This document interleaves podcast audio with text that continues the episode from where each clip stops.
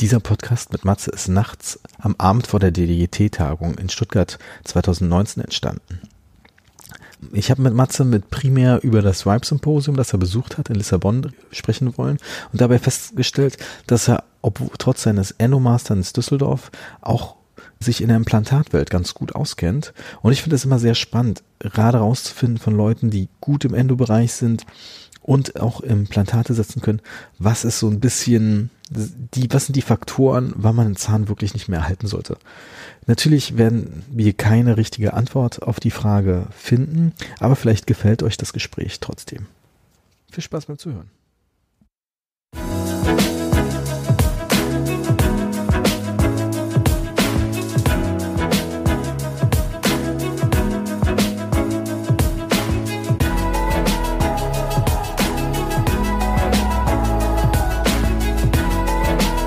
Herzlich willkommen zum heutigen Podcast. Ich sitze hier mit Matze und Matze hat etwas gemacht, was ist sehr cool. Ich sag erstmal Hallo Matze, oder? Hi, hallo Georg. Du warst für Vibe in Lissabon und ich bin ein bisschen neidisch, denn ich habe es nicht geschafft. Ja, zu Recht. Zu Recht, war ja auch großartig. Was fandest du daran so großartig? Also großartig ist, ja, es gab einfach ein paar Leute da, die einfach cool waren. Die Sachen haben. Ja, Ricardo Kern war super. Ich meine, jetzt mal eine doofe Frage, du bist eher so in der Endo-Welt unterwegs und Ricardo Kern ist aus Brasilien und sehr im Soft-Tissue-Management # Implantate unterwegs. Ja. Warum fand es denn geil?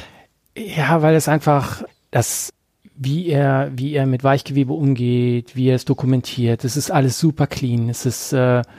Aber hat er so wie mega Link, geil aus. Hat er so wie Link auch irgendwie jemand, der nur für Fotos zuständig ist, oder? Das weiß ich nicht. Ich habe ja nur seinen Vortrag gehört. Das ist so super detailliertes Step by Step gewesen, dass er wirklich wieder die Nadel durchjagt durch die Gini war. Also ja, das vielleicht nicht, ne? Aber zum Beispiel, wie er das Weichgewebe präpariert und so, das sieht schon alles echt super aus. Dazu kommt, dass er das einfach auch gut vermittelt. Also er ist so wirkt so sehr entspannt dabei und auch einfach ultra souverän, wie er das so operiert. Ja, sieht echt schön aus. Und vor allen Dingen ist es so, dass er hat einen Fall gezeigt, ich glaube, das waren 4 OPs über den ganzen Oberkiefer und es sieht alles top aus. Also es ist, du kennst das auch nicht, aber bei mir ist das so, wenn ich Glück habe, dann kann ich einen Zahn ganz, ganz schön hinkriegen und wenn ich dann den zweiten mache, ja, dann fällt ja schon ab, so, ja, so, das ist einfach, das sah alles top aus und das hat mich eigentlich sehr beeindruckt, so, dass, ja, wie er das Ganze managt und auch wie der Plan dahinter ist, ja, die ganze Gedankenwelt dahinter, welche Lappen er wann präpariert und das wirkt einfach super souverän und der hat einfach einen guten Plan entwickelt, wie er sowas managt. Auch sehr, sehr komplizierte Fälle. Ich kann mich erinnern, er war ja auch in Berlin damals, gab es so ein inoffizielle Vibe Summit in Berlin. Mhm. Da haben die Leute schon gesagt, ey, so, selbst nach der zweiten OP hätten die schon gesagt, ey, das sieht so geil, hätte ich sofort irgendwie eingesetzt und der hat noch irgendwie 2 OPs hinterhergeschoben. Ja. Hattest du auch so ein Gefühl, dass der so auch vielleicht ein bisschen pedantisch fast ist? Ich glaube, das musst du sein, sonst kommst du da nicht hin. Also... Ich glaube, wenn du zu früh zufrieden bist, dann, das ist vielleicht dann auch okay, ne? Aber vielleicht ist es auch so ein bisschen einfach entweder sein Mindset oder das von seinen Patienten, dass es am Ende wirklich perfekt aussehen muss, ne? Aber hast du das Gefühl, es ist ein Brasilien-Ding? Na, ich glaube schon, ich glaube nicht, dass das ein Brasilien-Ding ist. Ich glaube, das ist einfach so, dass er die Möglichkeit hat, es perfekt aussehen zu lassen und dann ist dein Anspruch auch nicht irgendwie, dass da einfach nur eine Implantatkrone steht, sondern das muss so aussehen, als würde da ein Zahn stehen. Und das ist dann einfach auch perfekt. Der Kieferkamm sieht am Ende überall gleich aus. Da ist nicht überall Knochen. Da ist dann aber vielleicht einfach viel Bindegewebe, was er da hingebracht hat. Und das Emergenzprofil ist perfekt und das ist einfach beeindruckend. Man sieht nicht, dass er da war. Aber hat er auch Recalls gezeigt von den Fällen? Oder war das jetzt so 5 Minuten Recalls? Nee, das nicht. Also das für Records war da keine Zeit. Okay. Aber 1,5 Stunden hat er Zeit gehabt, okay. Nee, ich meine, es ist ein bisschen so ein Link-Ding, also Link ist ja der Organisator von dieser ganzen Vibe-Sache. Ist ja auch so, dass man immer so ein paar Misserfolge drin haben soll in seinen Vorträgen. Ja. Hat er das auch gezeigt, oder? Nee, Misserfolge hat er nicht. Okay. Das sah am Anfang halt einfach, sah der Fall total hoffnungslos aus, so, ja. Riesen Knochendefekte und so, und am Ende ist es einfach zauberschön. Also, aber jetzt mal so, noch kurz, du implantierst gar nicht, richtig? Doch. Doch, ein bisschen, okay. Mhm. Ja, also kannst du das schon so ein bisschen wertschätzen, was er da gezeigt hat? Ja, absolut. Ja, genau. Ja, und auch was mitnehmen. Also, weil der einfach auch, das ist keine Materialschlacht oder so, ne? Sondern das ist, da geht's dann halt viel einfach um Schnittführung und Rolllappen und so und einfach auch darum, in welchen Fällen du wie viel Gewebe abhebst und was du brauchst, um das Ganze zu ernähren und so. Das ist schon ganz gut. Das kannst du sofort benutzen und es kostet dich nichts. Ja. Aber Matze, du bist jetzt Master of Endo. Absolut. Ja, erzähl mal deine Implantat-Story. Das ist mich jetzt. Meine Implantat-Story. Also was hast du implantatmäßig gelernt? Es gibt ja wenig Leute, die wirklich zum Beispiel einen Master of Endo haben und dann irgendwie noch implantieren. Ja, ist einfach, ich war früher in einer großen Praxis, wo auch ein PA-Spezialist war und als ich aus der Uni kam, da war das einfach, wollte ich unbedingt implantieren. Ja. Ich glaube, das geht ganz vielen so, will ja keiner Endo machen. Endo ist langweilig und funktioniert nicht, also wollte ich implantieren und dann habe ich so ein ganz furchtbares Curriculum bei der Zahnärztekammer Nordrhein angefangen. Habe das dann irgendwann auch zu Ende gemacht und das hat mir eigentlich nicht viel gebracht, außer eben die formale Qualifikation.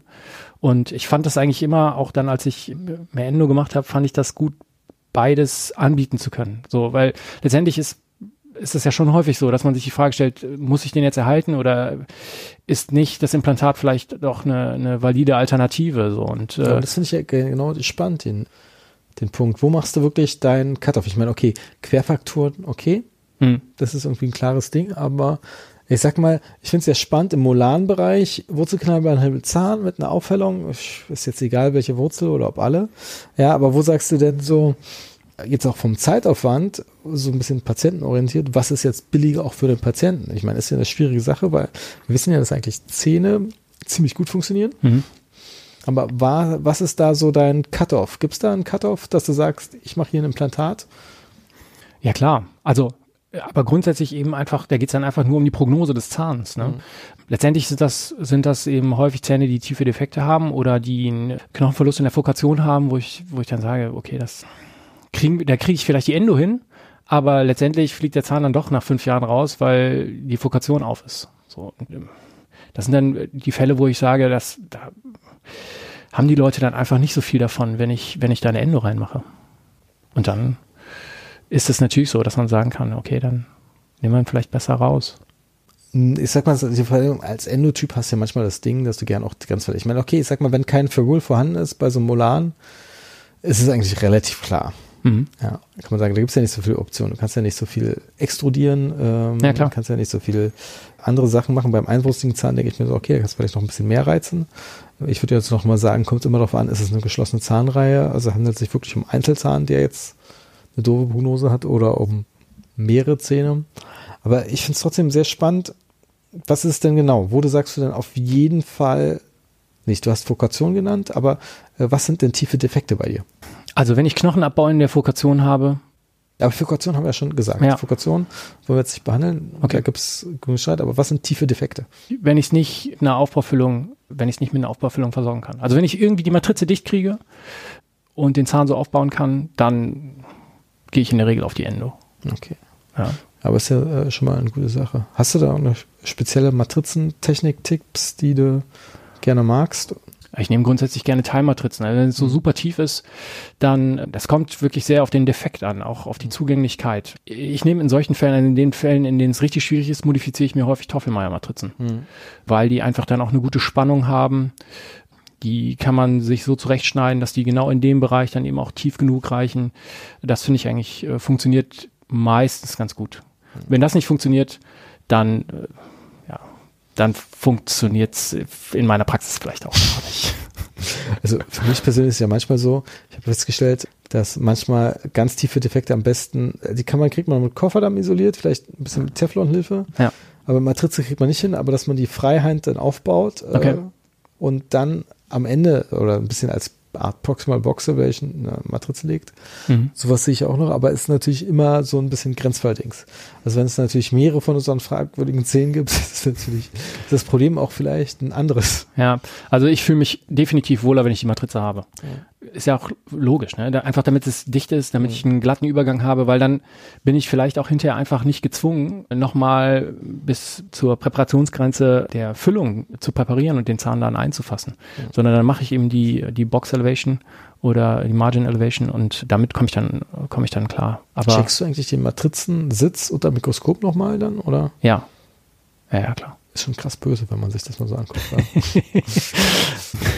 Naja, also ich finde eben gerade bei Toffelmeier-Matrizen oder wenn dann in solchen Fällen mache ich dann vielleicht auch eher einen Split-Damm. Es geht meistens schon ganz gut. Manchmal musst du halt auch erst die Matrize anlegen und setzt dann die Klammer drauf. Ich finde, das geht in der Regel schon. Klar hast du manchmal so ein bisschen durch Kapillarkraft, dass dann irgendwo doch ein bisschen Blut in die Richtung fließt. Aber ich finde, das kann man tatsächlich dann auch ganz gut mit, hier, wie heißt das Zeug, Optidamm oder so noch abdichten und... Ich weiß, von Ultradent, das Zeug, das Glitzerne. Ja, das Glitzerne. Ja. Ja. Das Glitzerne, wie das Glitzerne. Ja, vielleicht genau. Finde ich es und schreibst in die Shownotes. Ja, ich benutze es selber nicht, aber ganz viele stehen drauf. Lustigerweise Oskar von Stetten hat mir das auch mal empfohlen. Ja, Oskar von Stetten sagt doch immer, you need a little glitter in your life. Ja, ja. Ja, ja, das Zeug ist gut. Das funktioniert ganz schön. Hm. Ja, also ich weiß, dass Jörg Schröder auch ein totaler Fan davon ist und teilweise auch die Position extra über 3,5 steigert, okay. Weil das so teuer ist, das Zeug, oder ihm das so wichtig ist. Dazu war er bei Roots, wie heißt der Typ, mit den verlängerten Rosenbohrern? Ach, John Munz, oder? Ja, genau, der Munz. Ja. Der hat doch die Gingivektomien gemacht und dann mit Daical so eine Art Shell darum gemacht, die zurückgefräst und das so abgedichtet, quasi dagegen die Füllung gemacht. Habe ich ein paar Mal probiert, fand ich nicht so geil. Nee, ich glaube, das, was John Munz gemacht hat, das habe ich noch nie ausprobiert, diese Doppelklammer, ich glaube, das finde ich gar keine schlechte Idee. Ja. Aber ich glaube, dieses Pseudo-Aufbaufüllung mit Kofferdamm, das machen ja viele im Internet, gerade bei Facebook sehe ich das ja oft, dass die dann irgendwie gar kein Pre-Endo machen, sondern irgendwie nur damit abdichten und dann die ganze Endo machen und dann irgendwie so ein Pseudo-Post-Endo draufknallen. Da verstehe ich immer nicht, ob... Ich sag mal, wenn Hypo wirklich mehr als 30 Minuten drauf liegt auf dem Dentin, hat es, glaube ich, wirklich einen negativen Effekt auf die Adhäsion. Mhm. Und ja, dann lässt halt nochmal einen Rosenbohrer drüber laufen. Also ich glaube, das ist jetzt nicht so ein Riesenproblem, ne? Aber ja, ich glaube, das klingt immer so, ist kein Riesenproblem, aber entweder das Dentin ist im Arsch oder nicht. Also ich meine, dieses ein bisschen mit dem Rosenbohrer streicheln fühlt sich bloß ist glaube ich bloß fürs Gewissen. Selbst wenn es Sand strahlst, ist auch fürs Gewissen. Also es gibt ja Leute wie der Frankenberger, die sagen, dass du das in einer separaten Sitzung am besten restaurierst. Mhm. Ja, finde ich auch wieder ein bisschen krass, weil es irgendwie auch so ein Zeitding ist. Aber ich glaube, da ist das letzte Wort noch nicht gesprochen, aber es wird auch super, gibt eigentlich, wenn man es genau nimmt, super wenig Literatur dafür. Ich habe es mal probiert zu recherchieren. Hypo-Einfluss auf Dentin. Und da gibt es ja genau 2 Aussagen. Hypo ist super für die Adhäsion und Hypo ist scheiße für die Adhäsion. Lustigerweise die Hypo ist super für die Adhäsion Fraktion gewinnt eigentlich so ein bisschen, weil es da mehr Daten zugeht zu einem es gibt einen Reverse Hybrid Layer, der irgendwie nochmal besser ist. Ich meine, ich kann es mir auch vorstellen. Ich meine, erstmal, wenn du nur so ein paar Minuten Hypo rüber machst, dann fährst du halt den ganzen Smear-Layer nochmal, die Dentin-Nübel sind frei, da hast du vielleicht auch dieselbe Diskussion wie beim Sandstrahlen von Dentin, wo dann Leute von bestimmten Firmen sagen, okay, dann hast du ja mehr Dentin-Liquor, was ja beim wurzelkanalbehandelnden Zahn nicht mehr der Fall ist, zum Glück. Mhm. Und dadurch die Adhäsion schlechter ist, aber in dem Fall befreist du dann nochmal von dem ganzen Debris und dementsprechend hast du kein Problem mit oder wahrscheinlich eine relativ gute Adhäsion. Ja, die Frage ist ja vor allen Dingen auch, also je nachdem, was du für ein Spülprotokoll hast, läuft ja am Ende nochmal EDTA drauf. Mhm. Dann nur kurz nochmal Hypo vielleicht.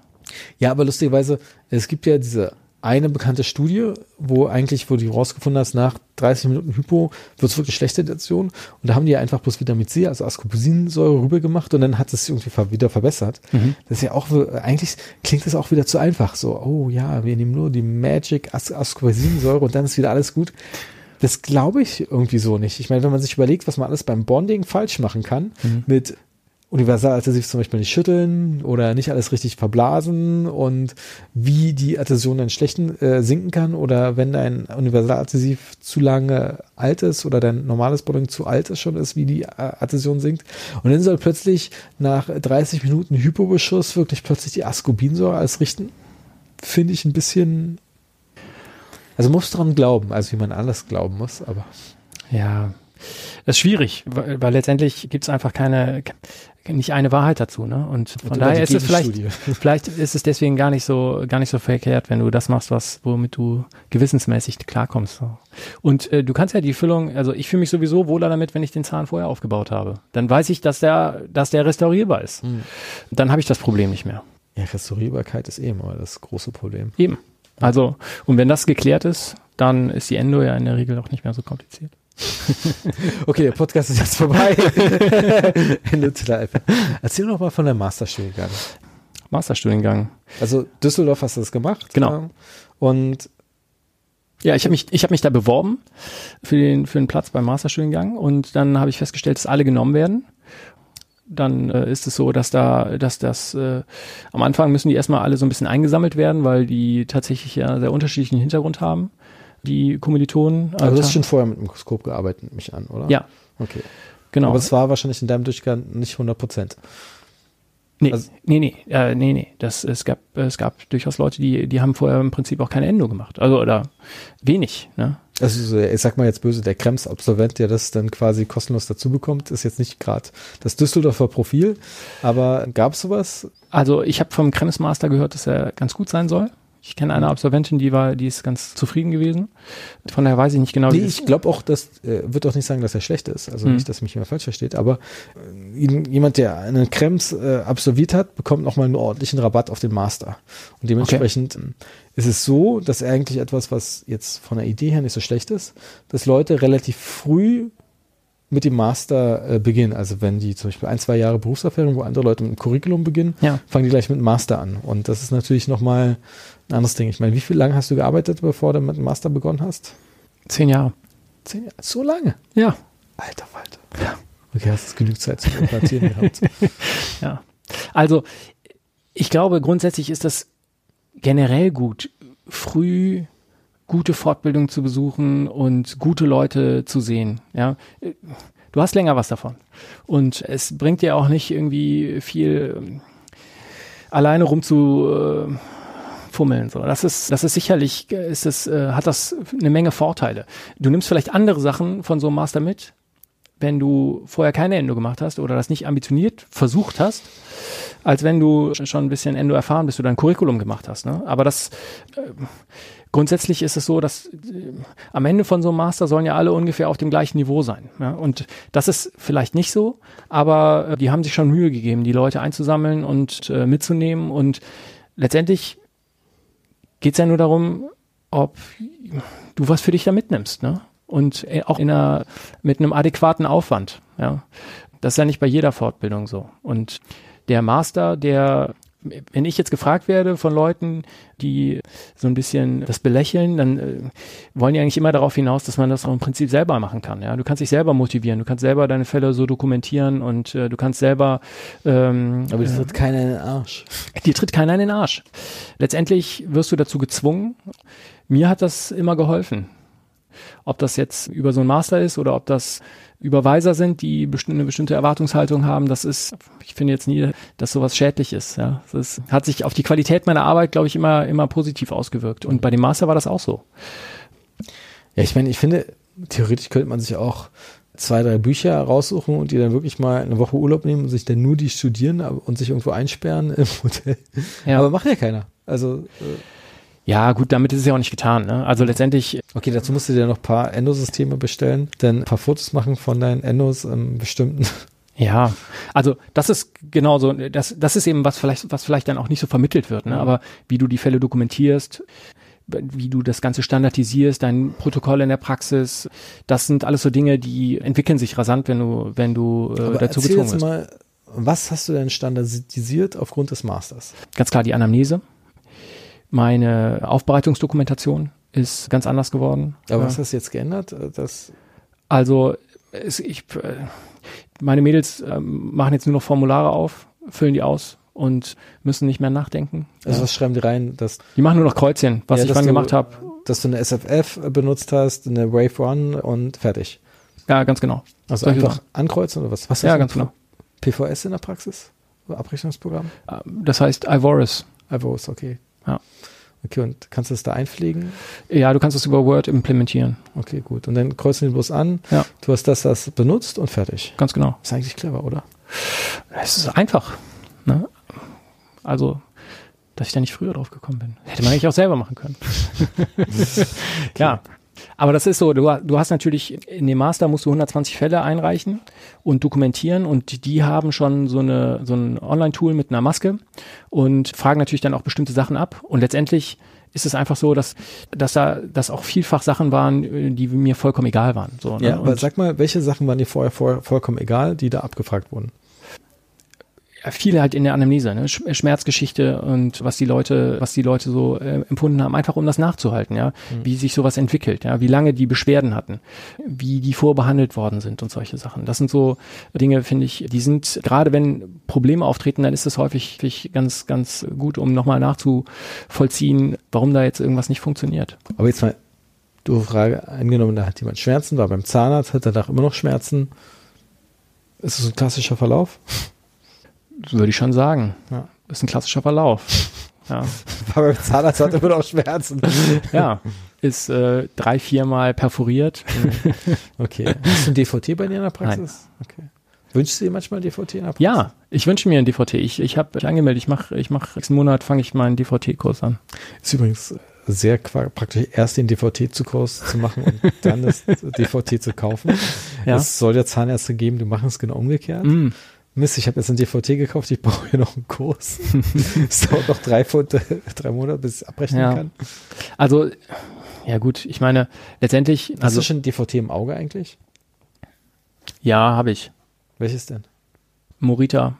Welches? R100. Okay. Ja. Mal gucken, ob es im Budget ist. Ja, aber du hast heute gerade die Chance verpasst, jemanden zu fragen, ob das die richtige Wahl ist. Ja, ich frage ihn morgen. Ich kann ihn ja morgen noch fragen. Okay. Ja. Die R100 ist nicht verkehrt. Ja, ich glaube auch nicht. Es ist halt auch nicht so besonders günstig. Ja, okay, aber mittlerweile ist es, hast du schon ein Angebot bekommen fürs R100? Ja, eins habe ich bekommen. Hast du einen Preis? Um die 60.000. 60.000 noch? Mhm. Okay, krass. Ich dachte, es wäre schon runtergegangen. Es gibt hier irgendwo in Passau gibt's ein gebrauchtes für 37. 37, echt auch noch teuer. Mhm. Ja, das muss man wirklich sagen, das ist echt noch teuer. Ich meine, du kriegst ja mittlerweile so ein Orange-Teil für 40. Also. Mhm. Und ich meine, ich kann mich erinnern, damals haben wir in der Praxis uns das Kodak 3D 9000 oder 9000 3D, das wurde ja dann auch zum Schluss rausgehauen für 40 netto. Mhm.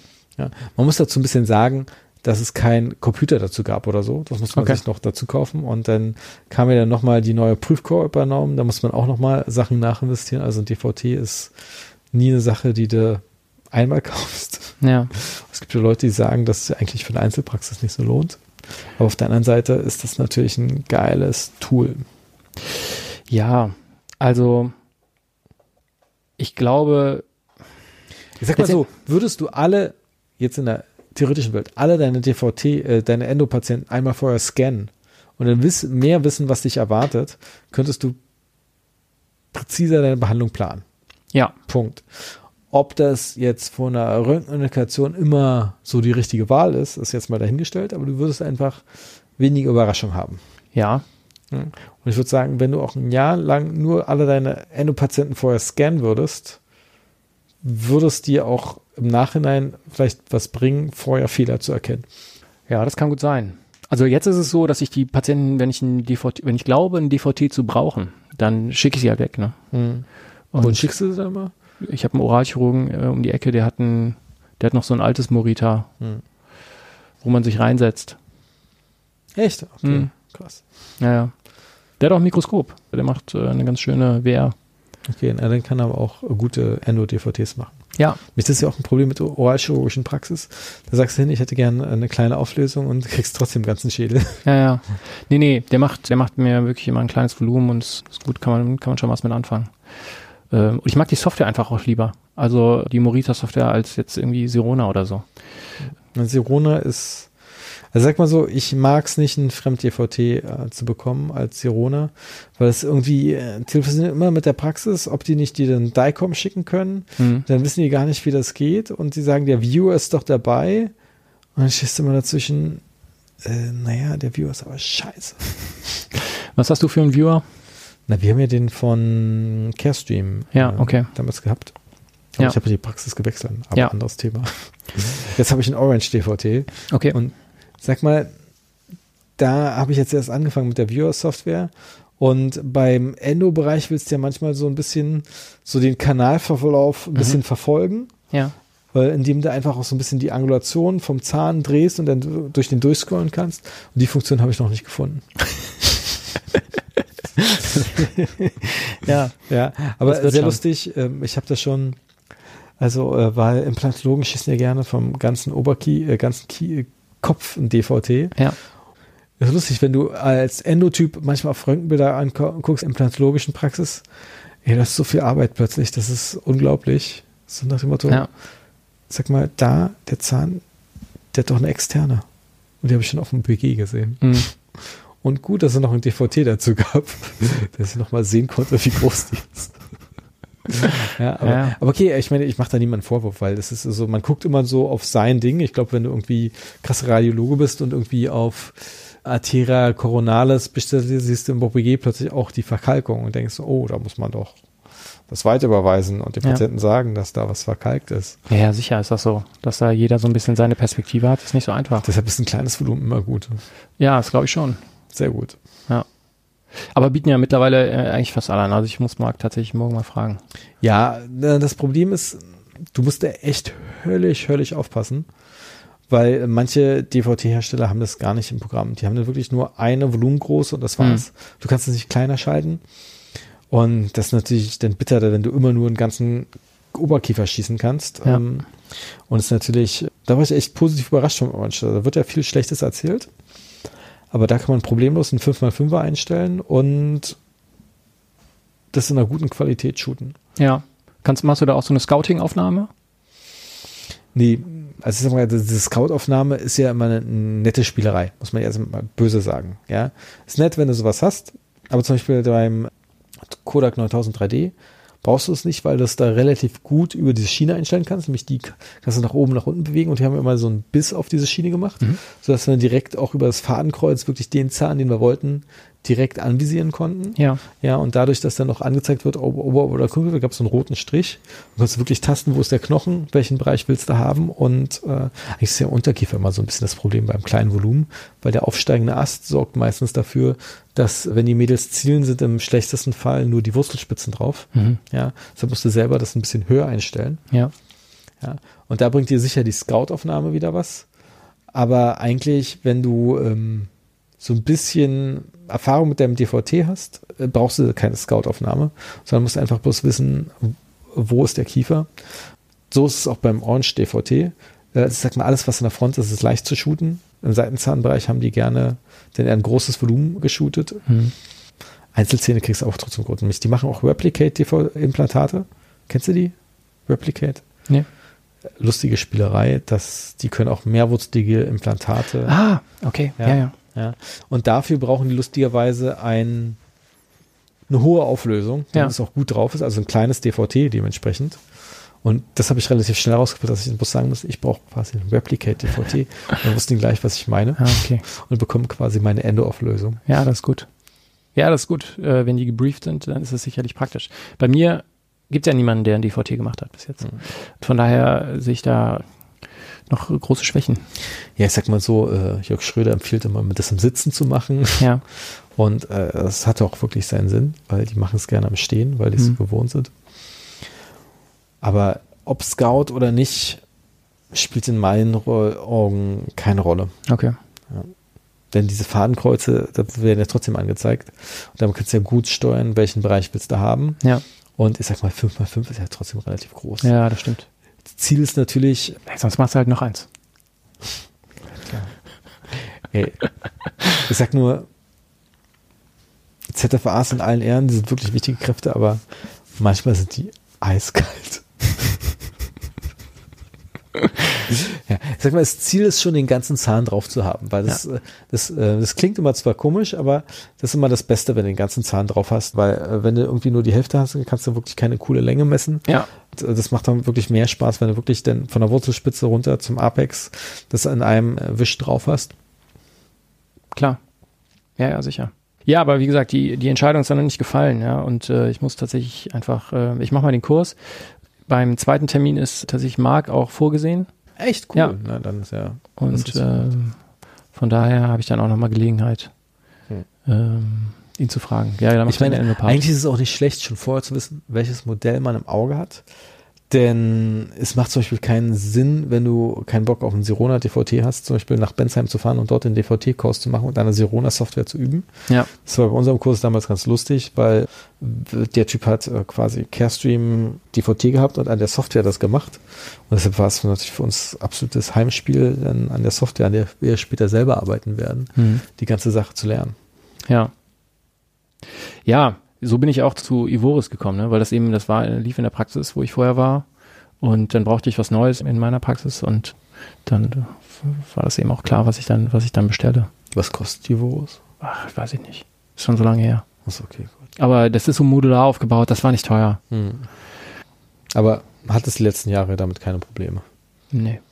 Ja, es gibt, glaube ich, in jeder Software gibt es Sachen, die dich nerven. Ja, klar, aber... Ja. Aber nicht, wenn du es von Anfang an hattest. Hast du die Alternative nicht. Ja. Ich sag mal so, ich habe in meinem Leben jetzt mit Z1 gearbeitet und Dumbsoft und jetzt arbeite ich mit Charlie. Alle haben Vor- und Nachteile. Mhm. Ja, also ein paar Sachen sind besser, schlechter.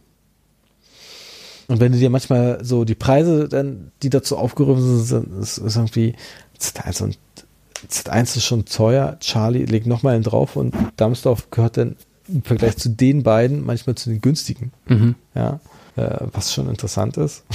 Ja. Und ich würde mal sagen, Ivoris wird eher drunter liegen. Ja, das glaube ich auch. Ja. Aber am Ende ist es echt relativ egal. Ich glaube so ein bisschen, ich habe zum Beispiel von Dents gehört, dass da ist zum Beispiel cool, dass du, und das war wirklich so ein Punkt, je nachdem, wie wird deine Praxisstrategie in der Zukunft aussehen, dass die nicht, dass irgendwie auf die Serverzahl oder die Clientzahl limitieren, dass die nicht sagen, du kaufst jetzt eine Lizenz für 3 Clients, 10 Clients, so. Die sagen halt, bis 40 funktioniert's gut, ab 40 musst du dir irgendwie was anderes suchen, weil unser Netzwerk, Datenbank oder whatever da nicht mehr hinterherkommt. Ja. Ja. Und das ist ja ein bisschen das Problem bei Z1, Dumbsoft und Charlie, dass immer, wenn du deine Preisliga überschreibst, was du gekauft hast, wenn du hast ja am Anfang 3 Clients, 5 Clients, 7 Clients, 11 Clients gekauft, dann bist du drüber, dann musst du dir überlegen, ob du einen anderen Computer abschaltest oder ob du was dazukommst. Aber das ist bei Ivoris auch so, also dass es offen ist. Du kannst so viele Clients anschließen, wie du willst, meine ich. Ich glaube, das ist nicht limitiert. Ja, ich weiß nicht, ich benutze das seit 6 Jahren ungefähr. Und es läuft so ganz okay. Mhm. Also, die haben auch eine Hotline, die man erreichen kann. Ich lese immer wieder in der Dentalfamilie, dass das ein Problem ist bei manchen Anbietern. Aber das geht ganz gut. Kommen wir einigermaßen mit zurecht. Ja. So, wir gehen ja morgen zu DGT-Tagung. Ja. Gibt es irgendwas, worauf du richtig heiß bist jetzt? Ja. Ich bin ja eigentlich nur wegen Ricucci da. Ne? Ja, im Prinzip ist es der Hauptgrund, hier zu sein. Oder? Ja. Ich finde es ja lustig, dass gerade am Samstag der letzte Vortrag Ricucci ist. Damit alle da bleiben. Ja. Nee, ich glaube, Ricucci ist ganz klar das Ding. Bei allen anderen kann man sich immer sagen, so gute Referenten, aber Ricucci schlägt alle. Ja. Ja, ich meine, er hat ja so ein paar Sachen, hat er so ein bisschen gepostet, er so gar nicht versteht, warum die Leute alle bis zum Apex wollen. Aber bis zum Apex ist nicht ganz richtig, warum die alle so auf Patency fixiert sind. Ja. Warum die über den Apex rüber wollen. Ja, okay. Ja. Obwohl er sagt natürlich, dass er nie bis... Also es gibt ja dieses Ding, wir gehen einmal über den Apex rüber, damit wir wissen, dass wir drüber sind. Mhm. Das macht er nicht. Also der geht dann quasi, wenn es 3 Grüne geht, bis zum 2. Grün. So habe ich das verstanden. Und hat halt seine histologischen Beweise dafür. Ja.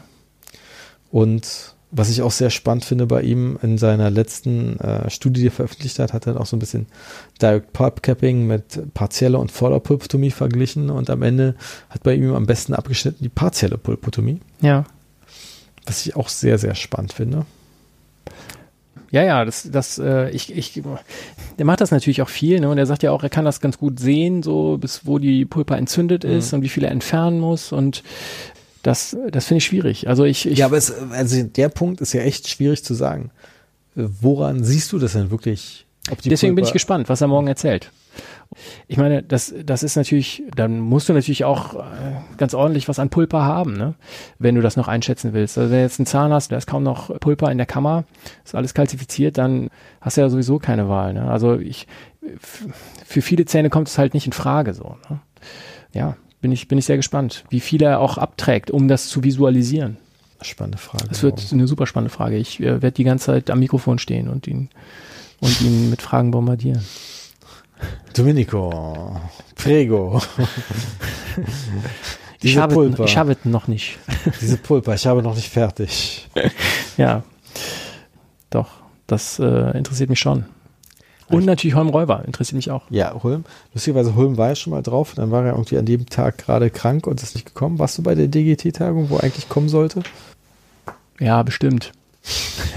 Ja, war. Aber er war ja nicht da. Ja. Ich habe also keine Erinnerung. Ich habe ihn im Master mal gesehen. Oh, wir haben mit Holm Roewer haben wir im Master Zähne transparent gemacht. Und das war witzig. Weil da musst du Sachen bestellen, wo die in der Apotheke fragen, ob du damit Bomben bauen willst. Salpetersäure und so Zeug. Echt geil. Ja. Und das war wirklich, das war ganz, ganz interessant, das zu machen.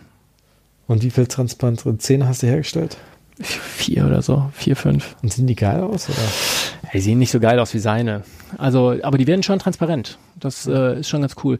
Aber das mit dem Anfärben ist echt tricky. Also der macht das irgendwie mit Tusche, mit schwarzer Tusche oder mit roter Tusche und ja, das gelingt halt nicht immer, ne? Die Kanäle müssen halt auch irgendwie passierbar sein. Also das, die penetriert halt nicht überall rein. Also sieht nicht immer so toll aus. Und der gibt sich natürlich auch echt, der hat das Setup für die Fotos war auch irre, ne? Der hat so kleine Plexiglas-Ständer mitgebracht und wo der die dann reingestellt hat und so und der betreibt schon echt eine ganze Menge Aufwand. Du kannst ja Zähne zu ihm hinschicken, ne? Ich weiß, transparentmacher.de oder so. Ja, ganz genau. Das kostet irgendwie 120 Euro oder so und dann macht er dir den schön. Nee, ich weiß, in der alten Praxis haben wir Fotos von ihm bestellt, die dann in der Praxis hängen. Ja. Und ist eine geile Sache, um den Patienten auch mal was zu zeigen. Ja. Ich meine, man kann auch sich den Quintessenz-Endo-Jahreskalender holen, da ist ja immer auch ein Beitrag von ihm drin. Ja. Oder von Frank Paquet, Publikationen zeigen, was ähnlich ist, aber natürlich, wenn es so ein schönes, gedrucktes Bild ist, ist es schon geil. Absolut. Okay, Holm Roewer. Teil 2. Ich finde ja Ralf Krug, alles was chirurgische Extrusion ist, sehr spannend. Aber ausgerechnet zu seiner Zeit habe ich eine Case Presentation. Ja, das ist schade. Aber ich kann dir dann erzählen, wie es war. Okay. Nein, kann ich natürlich nicht. Nee, weil ich ja dann bei den wissenschaftlichen Vorträgen bin. Du nimmst ihn bitte auf. Ja, das ist auch spannend. Du hast ja mal das Zahlex-System präsentiert und ich habe seitdem auch ein paar Fälle damit gemacht. Ach, hast du das geholt? Mhm. Das erste, was ich hatte, das ist so ein bisschen auseinandergefallen, aber dann hat er mir ein neues geschickt und das war okay. Hab ein paar Fälle gemacht und ich hatte auch ein Abstract eingereicht über eine intentionelle Replantation. Ich habe jetzt einen Fall gerade nachkontrolliert, der ist so echt ganz schön geworden, das ist ein ganz interessanter Typ, der ist 80 und hatte Prostatakrebs, hat Bisphosphonate bekommen. Oh, shit. Und hat eine sehr, sehr große apikale Aufhellung gehabt. Also wirklich an einem Unterkieferprämolaren, so bestimmt 1 Zentimeter Durchmesser. Und der Zahn war eben auch ein bisschen mobil schon. Hatte ich bei dem schon Endos gemacht. Das war alles ganz easy, funktionierte gut. Und bei dem Zahn hat sie nicht funktioniert. Und dann haben wir den gezogen und replantiert. Nach 3 Wochen war der fest. Die Aufhellung ist noch nicht ganz weg, aber man sieht schon, dass das wieder ein bisschen... Aber habt ihr den extra orale WSR gemacht? Oder? Ja, okay. Genau. Es war ein großer Seitenkanal. Es gab einen echten großen Seitenkanal, wo ich mich gewundert habe, dass er nicht gefüllt ist. Und die Retrograde gemacht. Der Zahn der ist jetzt fest, aber er ist ankylosiert. Mhm.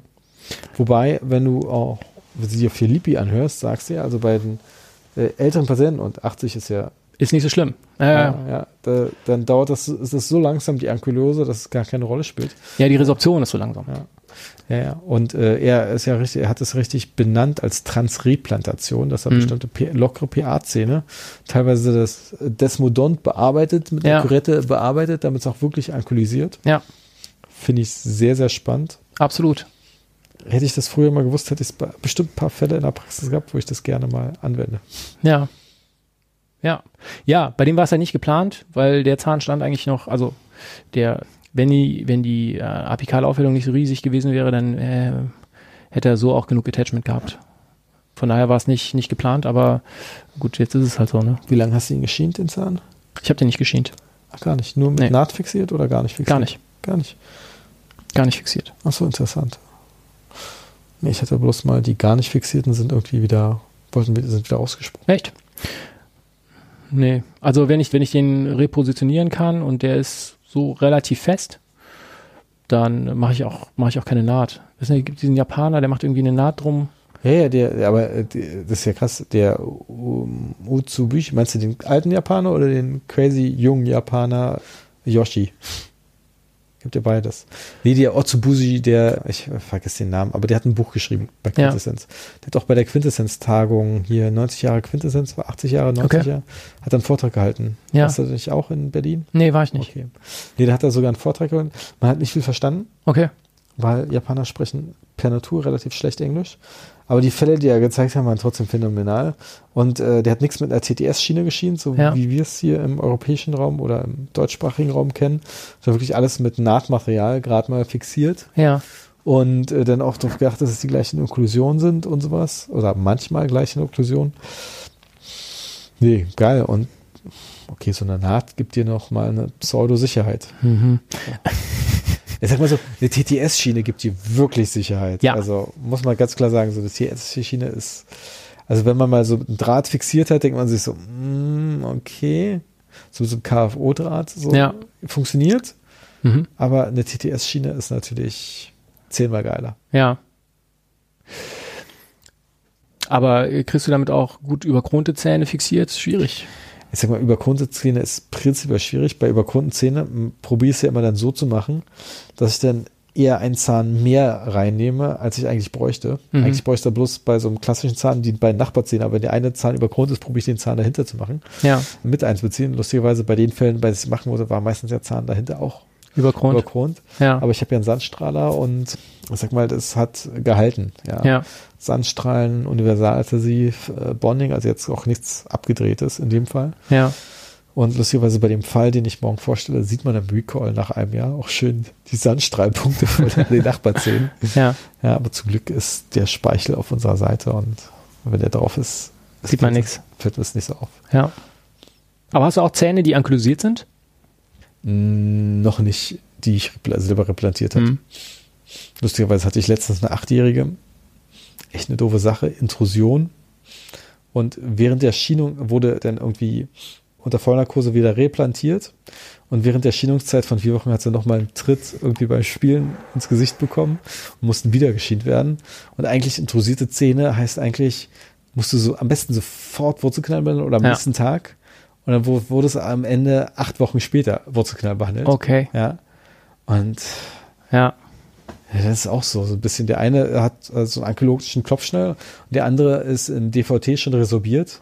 Okay. Und die sind dann auch so beide so ein bisschen nicht so optimal reponiert worden. Oder ich würde nicht mal sagen, optimal reponiert worden ist vielleicht das falsche Wort, sondern eher so, dass sie wahrscheinlich durch das zweite Trauma dann noch wieder so eine kleine Intrusion bekommen haben. Okay. Ja, und tiefer sind. Also man sieht es richtig im Vergleich zu den Zweiern. Echt spannend. Eigentlich ist es ja dann, in so einem Fall, wenn die ankylosiert sind, laut nach Monty Dugal, musst du dann irgendwie mit Dekoloration beginnen. Ja. Damit die Ankylose nicht so ein ästhetisches Problem wird. Ja. Bloß, wenn du mit Dekoloration beginnst, hast du natürlich das Problem, was machst du mit diesen Scheißzähnen? Ja, also fängst du an mit der Klebebrücke irgendwie oder überlegst du, welche Zähne du transplantieren kannst und spätestens beim Transplantieren wird es ja dann schon, wenn du es vorher nicht gemacht hast, ist es dann auch so ein bisschen, ich habe mal bei einer Transplantation hospitiert, Das war schon ziemlich geil. Mhm. Ich weiß nicht, das ist nichts, was ich ausprobieren möchte. Ne, okay, ausprobieren ist das falsche Wort. Es klingt ja so, als wäre das irgendwie was völlig Neues, was vorher nie ausprobiert wurde. Aber ich meine, es gibt ja da Protokolle und Daten, da muss man sich bloß rein, und es ist jetzt nichts, wo man eine Fortbildung besuchen kann. Ja, das ist schwierig auf jeden Fall. Ich weiß nicht, macht der Filippi was dazu? Nee, er hält Vorträge dazu, aber es ist jetzt nichts, dass es ein Hands-on gibt. Ja, mit Live-OP. Ja, mit Live-OP, ja. Kriegen sie nicht hin. Ja. Obwohl die ja mittlerweile auf Kryopräservation einmachen und theoretisch kryopräservierte Zähne auch wieder transplantieren. Okay. Ja, was sehr spannend ist. Ich war ja auf dem World Tooth Transplantation Congress. Okay. Und das war geil, da haben die einen Fall gemacht. Da war so ein Spaltpatient, wo so ein Zahn in dieser Spalte dringt.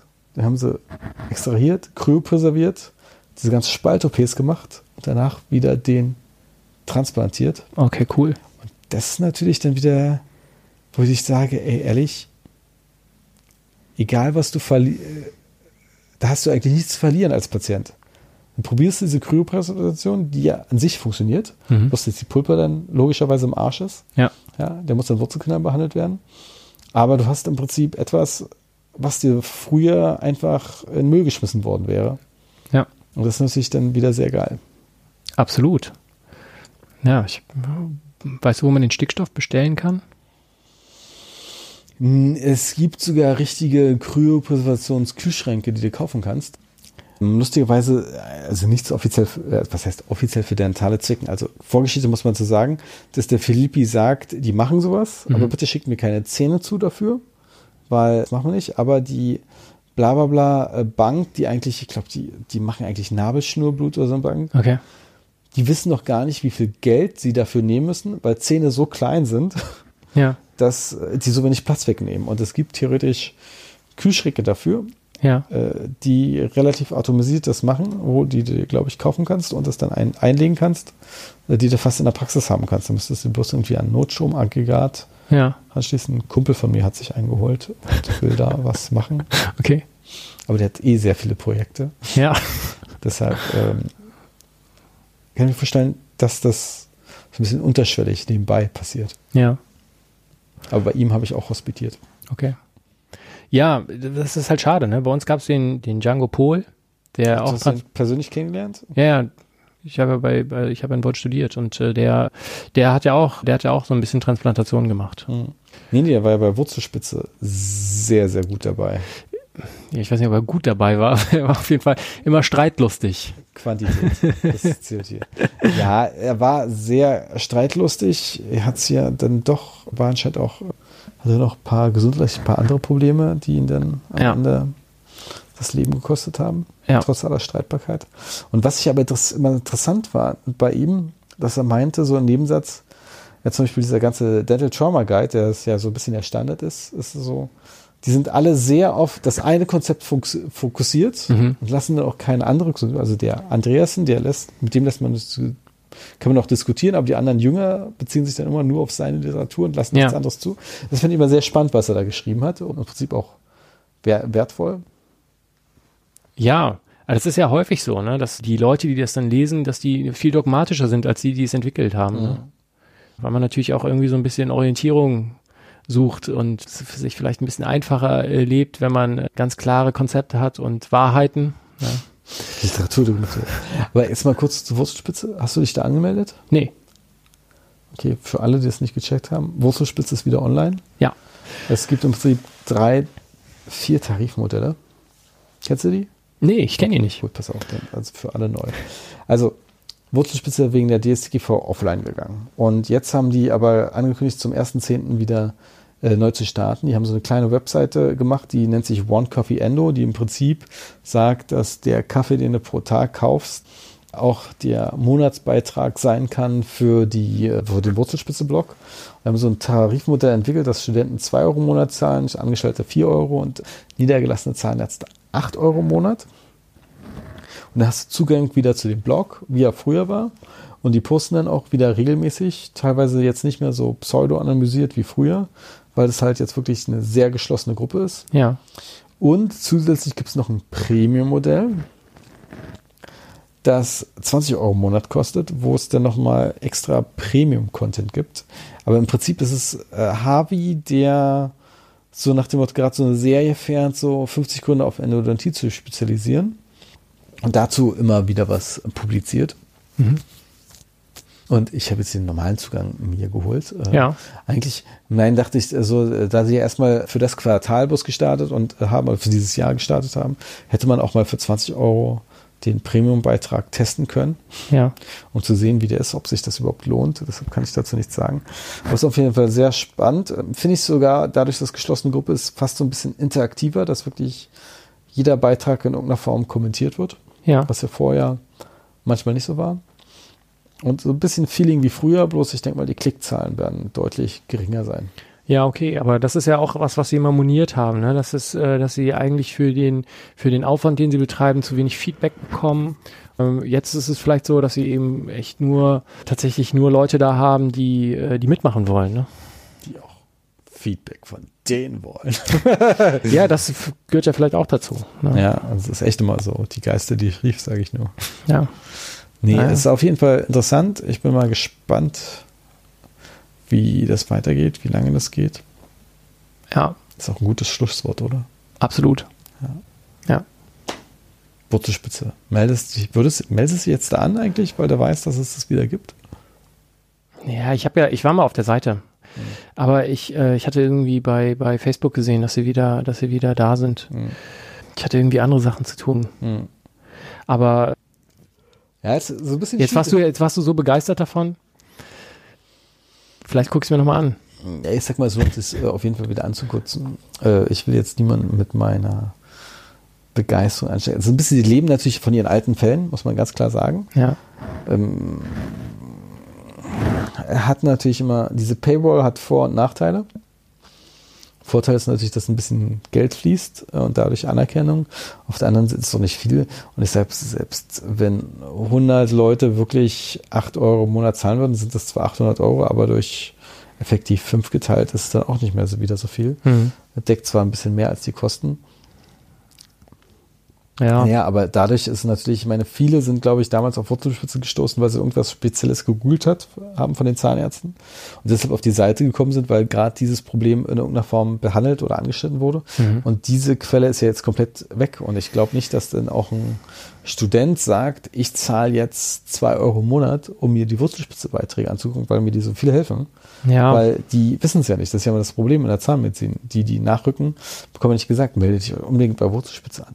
Total ja, geil. Oder die sind dann bei Facebook und gehen zu Roots oder zu Style Italiano oder sag mal so, was ich auch festgestellt habe bei Wurzelspitze, die sind ja alle nicht so wirklich aktiv auf Facebook. Hm. Die wissen also gar nicht, was da im Detail abgeht.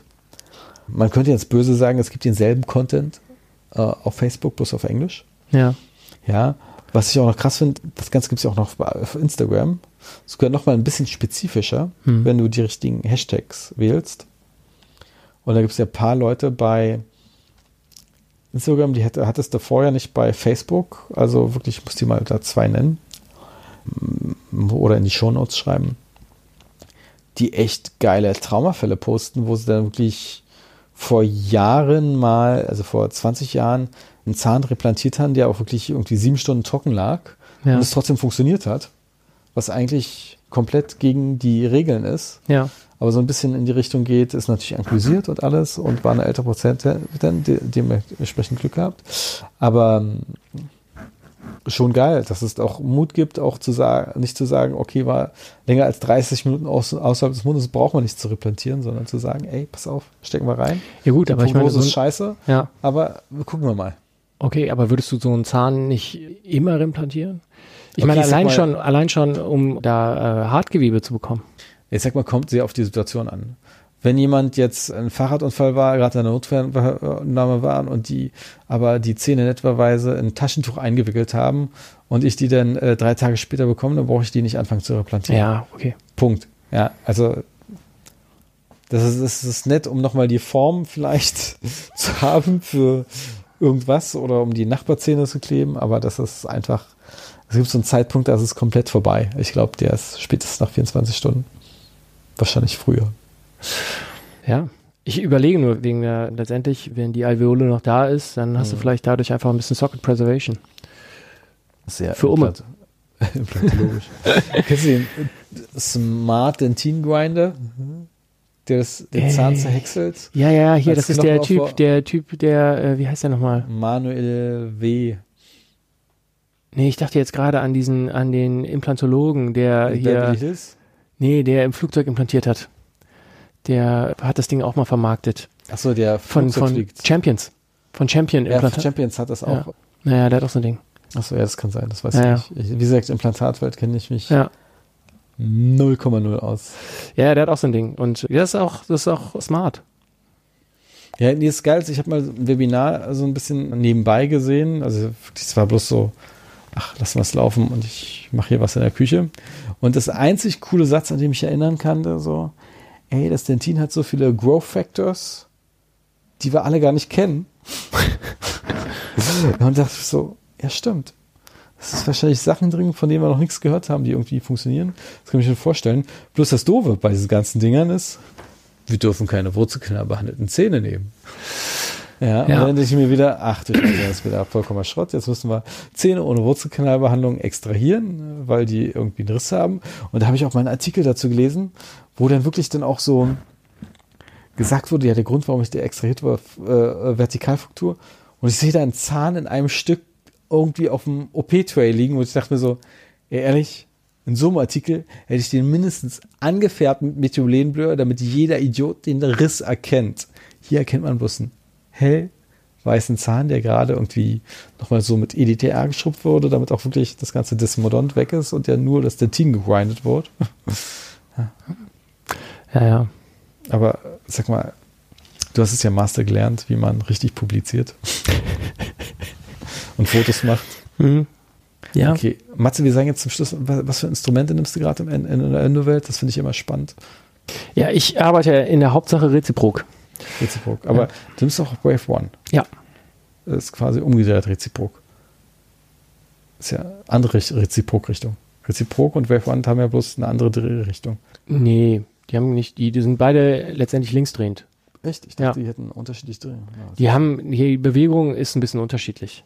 Oder war sie zumindest am Anfang. Aber bei der Wave One Gold ist es wirklich, ist es egal. Die hat ja auch mit der alten Wave One nichts zu tun. Achso, okay, dann bin ich schon. Die hat eine ganz andere Geometrie. Aber nimmst du noch SRF? Ja, ich nehme die SRF ab und zu. Seltener als ich. Also man nimmt die, glaube ich, immer zu selten. Ja, die sollte sie öfter benutzen. Aber die gibt es noch auf dem Markt.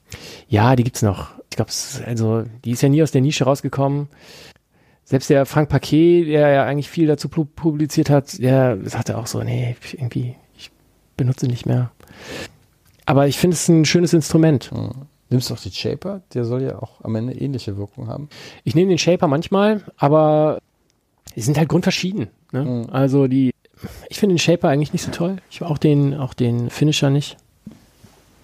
Ich kann verstehen, warum man den Finisher nicht mag, aber ich kann nicht verstehen, warum man den Shaper nicht mag. Ja, also ich finde halt einfach 3004 ist mir häufig zu klein. Ja, aber 3004 in 360 Grad. Ja, also ich meine, die SAF und der Shaper und alle anderen Pfeile haben in ovalen Kanalen mit Rezessen haben die einfach alle ihre Probleme. So. Und dann ist es, glaube ich, auch egal, welche von denen du nimmst, die werden das alle nicht sauber kriegen. Dann musst du halt nochmal mit Ultraschall arbeiten. Ja.